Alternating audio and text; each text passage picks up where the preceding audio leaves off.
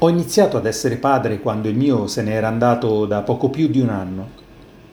Mi sono trovato così ad essere l'anello di congiunzione fra un padre che mi mancava come l'aria, lacerandomi l'anima per non averlo più con me, ed un figlio che dal suo primo vagito mi donava la gioia e la forza di affrontare il mondo e tutte le sue avversità a viso aperto per lui.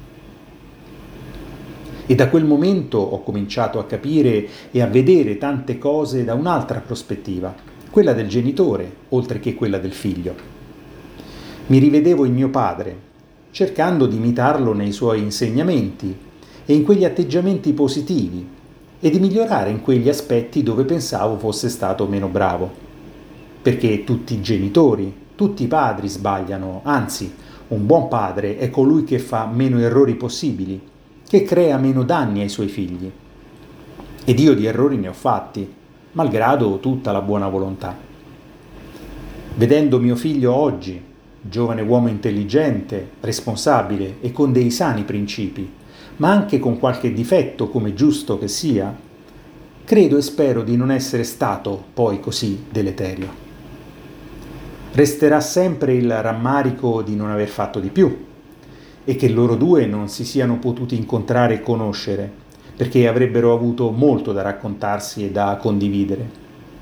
Ma il destino ha agito in modo diverso, trasmettendo comunque all'uno qualcosa che fu dell'altro. E fra gli appunti presi in quei momenti dove la penna ti può essere amica, compagna e psicologa, ho ritrovato queste poche righe Niente e nessuno potrà toglierti l'amore che hai per un figlio, perché ti appartiene, è una parte di te, vitale come il respiro che hai o come il tuo cuore che batte nel petto. Ti toglie il respiro se non lo senti, ti toglie il sonno se non lo sai sano e salvo, ti strappa il cuore quando lo vedi infelice, ti pesa come un macigno quando avresti mille cose da dirgli ma non lo fai per pudore per uno stupido orgoglio o per una inutile vergogna. Sei sempre circondato dai dubbiosi pensieri per un rapporto che vorresti perfetto, che non sai quanto sia corretto o giusto o apprezzato. Vorresti donargli il mondo intero, preservarlo dai rischi che correrà e dagli errori che inevitabilmente commetterà.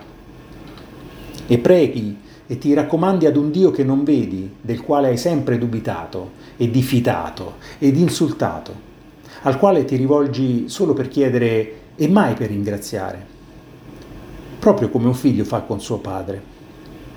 Sono Evaristo Tisci e questo è il mio podcast che si chiama Perché? Ma forse lo cambio.